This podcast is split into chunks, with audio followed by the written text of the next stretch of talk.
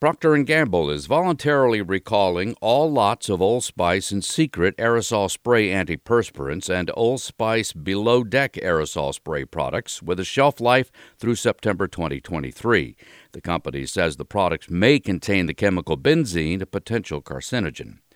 International health officials are concerned by the emergence of what they say is a dangerous new coronavirus variant. The variant, which was discovered in South Africa, reportedly has more than 30 mutations. The news sent oil prices sharply lower on Friday.